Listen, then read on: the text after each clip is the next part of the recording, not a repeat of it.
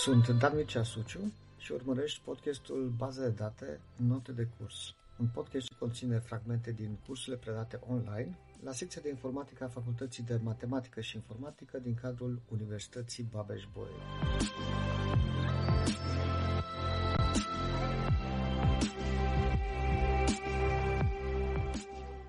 de-a lungul timpului au fost dezvoltate mai multe modele utilizate în, în baze de date, dar în 1970, de fapt la începutul anilor 1970, a fost definit un model, uh, așa numitul model relațional, care a câștigat în popularitate destul de mult și de atunci este în continuare și astăzi cel mai utilizat model de date uh, folosit în bazele de date comerciale în special. Da? Nu mă refer la orice, orice fel de sistem de gestiune a bazelor de date. Cele mai importante sisteme de gestiune de baze de date comerciale folosesc o versiune a acestui model relațional. Vedeți că au trecut destul de mult timp, aproape 50 de ani de atunci și încă este, este un model folosit. Asta și pentru faptul că este un model foarte, foarte eficient. De fapt, sunt mai multe uh, rațiuni aici. A fost și un model care a reușit să pună destul de bine cap la cap partea practică cu partea teoretică. Adică a satisfăcut atât, uh, hai să zicem așa, programatorii, cei care foloseau în practică aplicații care accesau, utilizau, consultau uh, baze de date, cât și, dacă vreți, matematicienii sau nu neapărat matematicienii, informaticienii preocupați de formalizarea bazelor de date, pentru că în ambele situații, da, ambele categorii, conceptele sunt, sunt foarte simple și sunt ușor de înțeles, pe de altă parte sunt ușor de formalizat.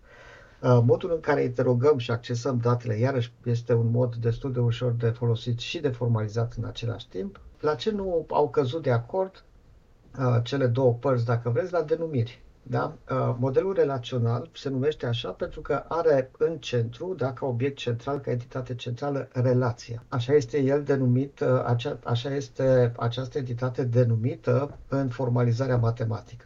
În utilizarea curentă folosim tabela sau tabelul. Acum aici o să vedeți că sunt destul de inconsistent și câteodată o să zic tabelă, tabele, alte ori o să zic uh, tabel, tabele dar uh, evident că mă voi referi la același, uh, uh, la același lucru. Mai departe, da, când mergem la, la definiție, da, aici o relație sau o structură a unei relații pe care am notat-o aici cu R mare, o putem vedea ca o listă de nume de atribute și am pus aici între paranteze pătrate N atribute, A1, A2, AN și fiecare atribut ia valori dintr-un anumit domeniu. Da? În uh, definiția modelului relațional, acest domeniu este uh, de fapt o mulțime de valori scalare și tipurile aici sunt atomice. Asta este foarte important, dar nu sunt tipuri compuse, avem tip întreg, tip text, tip dată calendaristică, tip, nu știu, boolean, real, dar atât în, în, zona, în zona aceasta. Da? Nu avem, nu știu ce fel de tipuri de înregistrare sau uh, mai, uh, mai sofisticate, mai complicate. Nu folosim în niciun caz colecții, uh, tablouri, matrici ca valori într-un astfel de, de domeniu. Da? Și fiecare atribut își ia valorile dintr-un astfel de domeniu și atunci instanța unei relații reprezintă o sumulțime a acestui produs cartezian între domeniile fiecărui atribut. Da? Iarăși aici țineți minte că făceam uh, această diferență între structură și instanță, da? între modul în care este structurată o relație și conținutul relației respective, de fapt datele care sunt stocate în relația respectivă și care sunt niște tupluri care sunt formate din valori distincte ce aparțin fiecare dintre aceste domenii, da? de 1, de 2, respectiv uh, de N. Mai avem alte lucruri, dar tot care țin de definirea relației. Avem uh, noțiunea de grad sau aritate, care reprezintă numărul tuturor atributelor din structura unei relații. Avem acel tuplu care reprezintă da, o, o, un element al relației, uh, cel un element distinct care face parte din acel produs cartezian al domeniilor de care vorbeam în slide-ul precedent. Și avem și noțiunea de cardinalitate, care reprezintă Uh, numărul de tupluri ale unei relații. Și aici deja vedeți că este o greșeală, o greșeală voită, dar de fapt este numărul de tupluri ale unei instanțe a unei relații. Da? Noi de obicei o să postim despre relație și când zicem o relație, uh, R mare, ne referim atât la structura ei cât și la conținutul ei, la datele care sunt stocate în, uh, în relația uh, respectivă, deși instanță și structură în același timp. Dar cardinalitatea de fapt se referă strict la instanță. Câte tupluri avem memorate într-o astfel de relație, fac parte dintr-o astfel de relație. Acum, pornind de la acest uh, concept de relație, ce înseamnă o bază de date relațională? Păi, de fapt, o colecție de relații. Da? Uh, practic, structura unei baze de date reprezintă mulțimea tuturor structurilor relațiilor care aparțin acelei baze de date sau acelei colecții, iar instanța unei baze de date reprezintă mulțimea tuturor instanțelor relațiilor din uh, colecția respectivă ce reprezintă acea uh, bază de, bază de date. Aici povestim despre constrângeri de integritate, care sunt de fapt niște condiții, niște condiții logice, care trebuie să fie îndeplinite de orice instanță a unei baze de date, cu alte cuvinte, de orice instanță a oricăia dintre relațiile uh, care aparțin acelei baze de, de date. De obicei, aceste constrângeri de integritate le definim în momentul în care definim structura. Da? Deci pe lângă atribute și tipurile atributelor respective, domeniilor atributelor respective, noi specificăm și care sunt constrângerile de integritate. Și de câte ori se adaugă date, se șterg date, se modifică date în, uh, uh, într-o anumită relație, uh, înainte de a face această operație, se verifică constrângerea de integritate și dacă ea este respectată, se permite adăugarea acestor sau realizarea acestor modificări. Da? Și aici spunem despre o instanță a unei relații particulare că e legală, dacă ea satisface toate constrângerile de integritate care au fost definite pentru acea relație, relație care au fost specificate pentru acea uh, relație. Este foarte important acest lucru pentru că uh, un sistem de gestiune de baze de date, așa cum este și Microsoft SQL Server, verifică de fiecare dată toate aceste constrângeri de integritate și ne asigură cu alte cuvinte, că nu permite nicio instanță ilegală de bază de date. Da? Nu va permite niciun utilizator să adauge date care să violeze aceste constrângeri de integritate. Și e foarte important, dacă sunt niște lucruri care sunt făcute pentru noi. Noi doar le definim la început, după care sistemul de gestiune de bază de date este responsabil cu respectarea acestor constrângeri.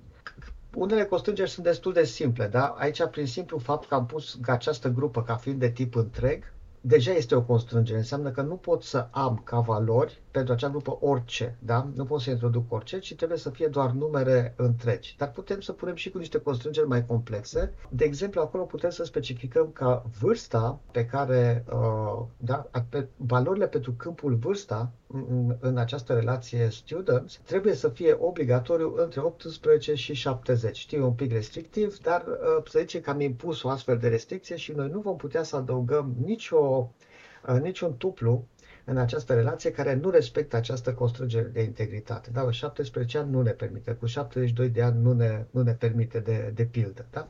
Deci putem să definim și astfel de, uh, de constrângere. Asta e de tip interval. În paranteză fie spus, asta doar ca idee, uh, această structură de relație, students, este una didactică, da? nu e una foarte corectă. În practică, niciodată nu veți face așa ceva. Este o greșeală foarte mare să ai un câmp numit vârstă, dacă este aici age, de tip întreg. Da, mult mai corect este să avem, de fapt, data nașterii și să fie un câmp, un atribut care să ia valori de tip dată calendaristică. Astfel încât, pe baza acelei informații, noi să putem calcula de fiecare dată care este vârsta persoanei respective, de pildă, da? făcând o diferență între data curentă și acea dată în momentul în care noi folosim această manieră de a, proiectare a relației students, asta înseamnă că ori de câte ori se schimbă anul, cineva sau ceva, da, sau un task automat sau o persoană, va trebui să aibă grijă și să facă o actualizare și să crească cu 1 acea vârstă, ceea ce e puțin absurd. Da? Încă o dată, da, nu este corect din punctul ăsta de vedere, da, din punct de vedere conceptual, modul în care a fost structurată această tabelă students, dar ea are doar un rol didactic.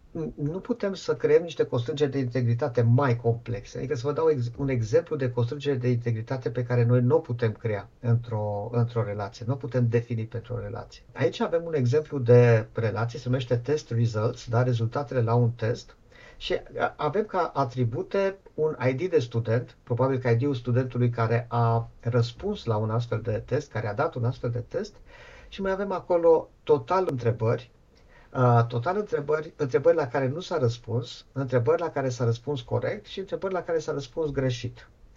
În mod firesc, în mod logic, Uh, suma ultimelor trei atribute, suma valorilor ultimelor trei atribute ar trebui să fie egală cu uh, valoarea atributului total questions. Da? Deci toate întrebările la care s-a răspuns corect, plus toate întrebările la care s-a răspuns greșit, plus toate întrebările la care nu s-a răspuns, trebuie să ne dea numărul total de întrebări. Dar, din păcate, noi nu putem să creăm sau să definim o astfel de constrângere de integritate care să, să se verifice de fiecare dată de către un sistem de gestiune de bază de date această egalitate.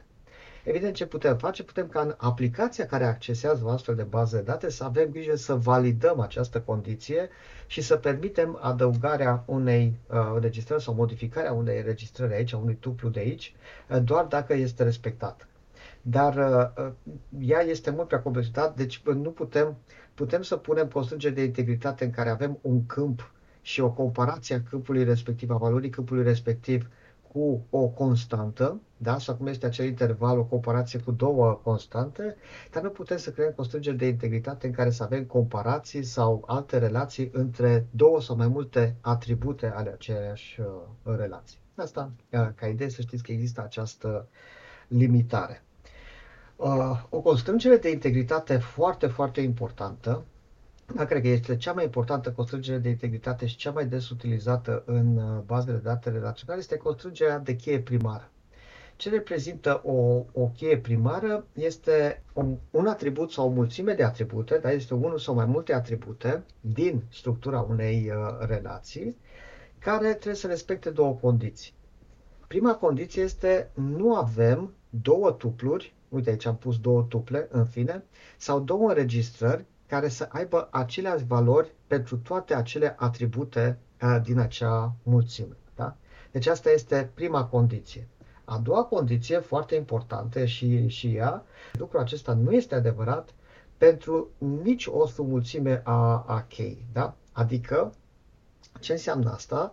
Asta înseamnă că este o mulțime minimă de atribute ce respectă condiția 1, pentru care valorile pe care se iau pentru acele atribute sunt unice pentru toate registrele care fac parte din acea tabelă, respectiv pentru toate tuplurile care fac parte din acea relație. Dacă cea de-a doua condiție nu este respectată, înseamnă că avem de-a face cu așa numită super cheie. Da? Adică este o mulțime de atribute ce conține o cheie. Da? Ce conține uh, o, o mulțime de atribute cu a căror valori uh, sunt unice pentru toate uh, tuplurile din, uh, din relații. Noi putem să avem pentru o anumită relație definită în baza noastră de date mai multe chei. Da? Se poate, se poate întâmpla lucrul ăsta. Nu știu, de exemplu, în uh, uh tabela sau relația aceea students, aveam acel SID care reprezenta un cod unic al studentului. Cu siguranță acel atribut era o cheie. Da? Mulțimea formată din atributul SID era cheie. Dar poate și e-mailul era, uh, putea să fie tot cheie. Dacă ne gândim că uh, o adresă de e-mail aparține unei singure persoane din acea tabelă, unui singur student, nu sunt mai mulți studenți care să folosească aceeași adresă de e-mail, putem să zicem, ok, și adresa de e-mail reprezintă o cheie. Deci vom avea valori unice acolo pentru toate înregistrările din, uh, din, din tabela noastră. Ok, acum, evident că dacă mergem la, la extrem, cu siguranță mulțimea formată din toate cele cinci atribute ale tabelei noastre uh, sau ale relației noastre students uh, sunt o super cheie. Da? Pot să fie o cheie, sau pot să, dar cu siguranță sunt o super cheie, pentru că noi, într-o relație, nu putem să avem două uh, tupluri care să fie identice. Da? Întotdeauna trebuie să existe o diferență între ele. De asta este una dintre diferențele importante, dacă vreți, între ceea ce este definit la nivel teoretic și ceea ce se întâmplă practic ceea ce se întâmplă în practică. Uh, definiția relației este tocmai aceea că e o colecție de tupluri unice. Da? Deci nu avem două tupluri care să fie uh, egale, care să fie identice într-o astfel de relație, în instanța unei astfel de relații. Pe de altă parte, dacă mergem în SQL Server, de pildă, noi acolo putem, deși nu este recomandat deloc, dar putem să uh, creăm uh, tabele în care să inserăm înregistrări care sunt identice. O să vedeți dacă faceți acest lucru, că în momentul în care, prin intermediul interfeței, dacă selectați o anumită înregistrare, uh, care mai are niște uh, înregistrări gemene memorate în acea tabelă și dați delete, da, apăsați pe, pe butonul delete, o să primiți o, un mesaj destul de ciudat de la SQL Server, o să spună, ne pare, îmi pare rău, nu pot să șterg această înregistrare pentru că nu o pot identifica. El își dă seama că tu vrei să ștergi o anumită înregistrare, dar din cauza faptului că sunt mai multe înregistrări identice cu aceea, nu știe pe care să o șteargă. Da? Și uh, dă un astfel de, de mesaj de, de eroare. Da? Deci, deși ne permite, câteodată reacționează sau funcționează într-un mod destul de ciudat SQL Server, Microsoft SQL Server în situație genul ăsta. De aceea nici nu e deloc recomandat să avem așa, așa ceva. Există în, în modelul relațional noțiunea asta de cheie primară. Adică uh, ce înseamnă că dintre toate cheile uh, care se numesc chei candidat, da, dintre toate cheile pe care noi le, le putem identifica pentru o relație, trebuie să selectăm una. Și zicem, asta este cheia primară a relației mele. Da? Și e, e foarte important. Trebuie să, uh, să alegem o, una dintre ele care este cea mai importantă. Și atunci, de exemplu, în Microsoft SQL Server, Uh, putem să facem asta specificând că unul dintre câmpuri este cheie primară, specificăm această uh, constrângere și la celălalt câmp specificăm că este unique. Da? În Microsoft SQL Server avem constrângerea de integritate unique. Prin asta îi spunem că valorile pentru acel uh, câmp trebuie să fie unice pentru toate registrările. Dar doar atâta nu este și cheie primară. În teorie, ele ambele se numesc chei candidat și una dintre ele a fost aleasă ca fiind cheie, cheie primară. Am avut cheie uh, primară sau uh, noțiunea de cheie. Uh, există și noțiunea de cheie străină sau cheie externă. Da? De ce zice cheie străină? Pentru că în engleză termenul este de foreign key. Foreign key. Dar în română se folosește mai degrabă uh, partea cheie externă. Da? Folosim uh, uh, conceptul de cheie externă. Și ce reprezintă o, o astfel de cheie externă? Reprezintă o mulțime de câmpuri, tot așa, o mulțime de câmpuri dintr-o relație care sunt utilizate ca un fel de pointer logic, dacă vreți. Da? Sunt, uh, valorile lor ne ajută pe noi să referim înregistrări dintr-o altă relație, să referim tupluri dintr-o altă, uh, dintr-o altă relație. Și de obicei, da, atunci când avem o cheie străină definită într-o relație, ea referă valori ale unei chei primare din, uh, din, cealaltă, din cealaltă relație. De exemplu aici, da, dacă luăm acest exemplu cu tabela enrolled, avem acel SID care știm deja că este cheie primară în tabela students. Mai avem și CID, CID acela, care este cheie, cheie primară în tabela courses, da, în tabela de cursuri ele apar aici tocmai pentru a le referi. Da? Când eu folosesc aici o valoare particulară pentru acest SID, înseamnă că există sau ar trebui să existe o înregistrare tabela students care are acea valoare și eu mă refer la ea. Da? Dacă vreau să aflu numele studentului, vârsta studentului respectiv sau e-mailul studentului respectiv, îl caut acolo în uh, acea relație students după valoarea acestui SID, îl găsesc și pot să îl aduc. Da? Deci e doar o, o referință. Uh, SID este cheie externă, KID este iarăși o cheie uh, externă, pentru că referă tupluri sau înregistrări din tabela uh, courses. Și acum am zis că o cheie străină poate să fie nu doar un singur câmp uh, sau un singur atribut, ci o mulțime de atribute. Păi de ce? Păi dacă cheia primară în cealaltă tabelă e formată din mai multe atribute, nu știu, ne putem imagina că, de exemplu, în tabela Students, cheia primară era formată din SID și adresa de e-mail, deci ele împreună, de sine stătător nu erau unice, dar împreună ca pereche erau unice, atunci aici în tabela enrolled obligatoriu trebuia să avem SID și email și S-email probabil, nu știu, ceva de genul ăsta, ca să specificăm faptul că e vorba de adresa de e-mail a studentului. Și ele împreună, SID cu S-email, reprezentau cheia externă sau cheia străină, pentru că refereau în mod unic, ăsta era modul prin care putea să identific în mod unic o registrare sau un tuplu din cealaltă parte, din cealaltă relație, respectiv tabelă. Da? Deci avem chei primare și chei uh, externe sau chei străine, așa, așa numite. Ei, uh, bun, acum să spunem despre un uh, atribut sau o mulțime de atribute care reprezintă o cheie străină, nu e o constrângere de integritate. Care e constrângerea de integritate? E atunci când uh, vrem să păstrăm integritatea referențială. Ce înseamnă integritatea referențială? Înseamnă că nu sunt permise valori care nu se regăsesc dincolo, da? Să zicem că eu nu am niciun student care să aibă ID-ul 2. Și aici, în tabela enrolled, am o, uh, un tuplu în care valoarea pentru SID este 2. Asta este o, o violare a, a acestei integrități referențiale, dar nu este păstrată integritatea referențială. Noi, în momentul în care definim într-o bază de date relațională a, acele tabele, putem să păstrăm integritatea referențială sau nu. Da? Uite, un exemplu, linkurile din HTML, de exemplu, nu respectă neapărat integritatea referențială. Sunt linkuri care ne duc către un 404, către o pagină inexistentă.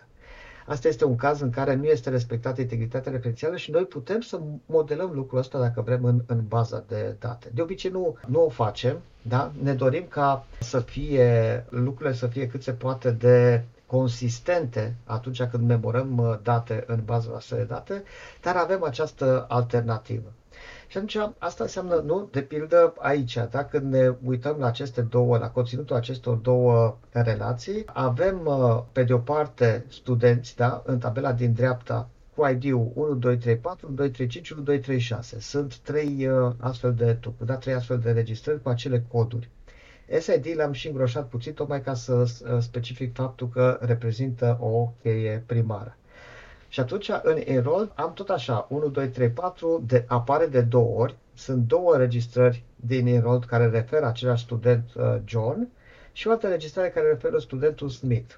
Prin urmare, nu putem să adăugăm o altă înregistrare cu 1, 2, 3, 7. Da? Nu ne permite sistemul de gestionare a bazelor de date atâta timp cât noi ne dorim să fie respectată acea integritate referențială și trebuie să precizăm explicit uh, acest, uh, acest lucru când, uh, când creăm bază de date. Da? Păi pot spune că e cheie străină și vrem să respecte integritatea referențială. Ei, atunci înseamnă că apar niște probleme. Dacă avem această structură, ce se întâmplă dacă noi vrem să-l ștergem din tabela Students pe, pe John? Dacă vrem să ștergem acea înregistrare, ce se întâmplă cu înregistrările din Enrolled care îl referă pe el. Da? Sunt două, da? deja le-am identificat. Pentru că noi vrem să păstrăm integritatea referențială. E, aici răspunsul, nu există un cel mai bun răspuns. Sunt mai multe variante, sunt mai multe versiuni. De exemplu, uh, pe de o parte, am putea să decidem că le ștergem și pe celelalte. Da, cumva e un fel de ștergere în cascadă.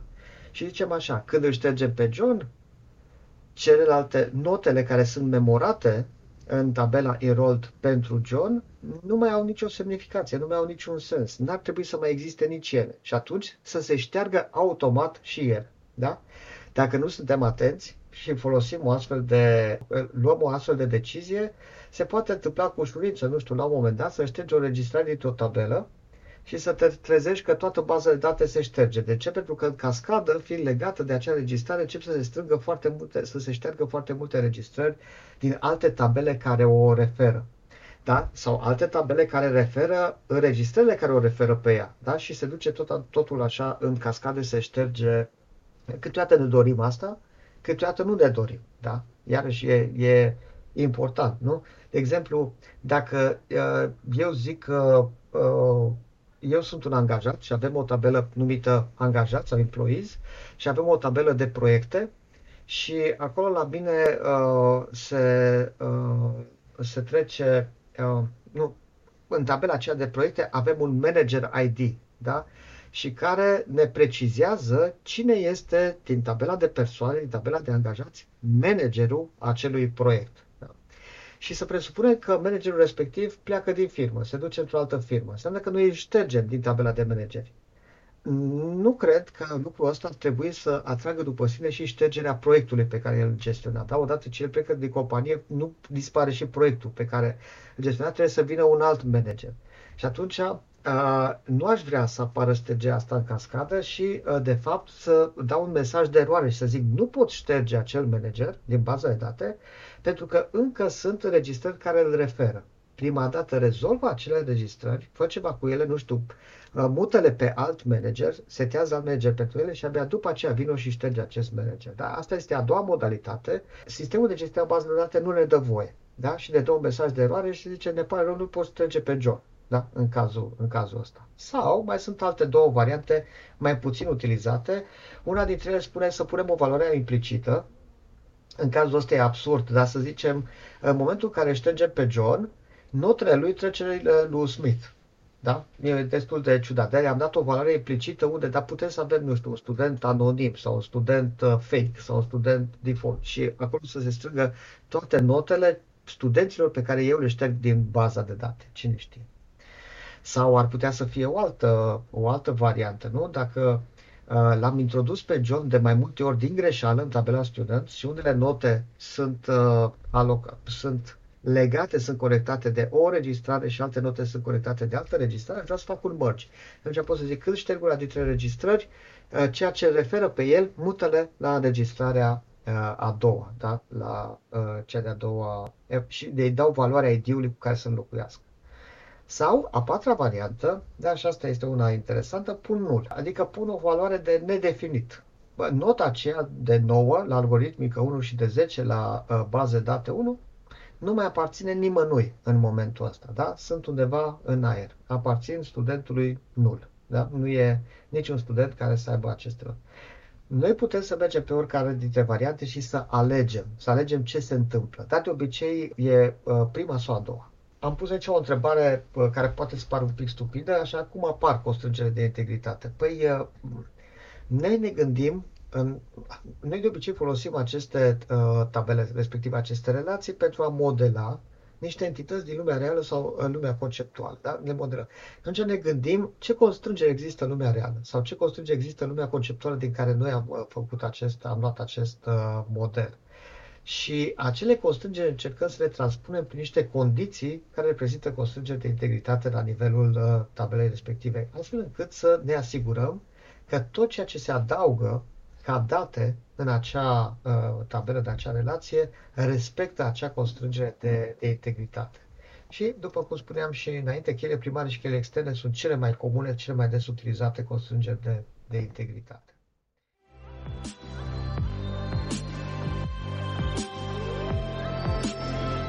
Ai urmărit un episod din Baza de date Note de curs, un podcast semnat Dan Mircea Suciu. Acest podcast poate fi vizionat pe YouTube sau ascultat pe Spotify, Apple Podcasts sau Google Podcasts. Abonează-te pentru a asculta și episoadele următoare.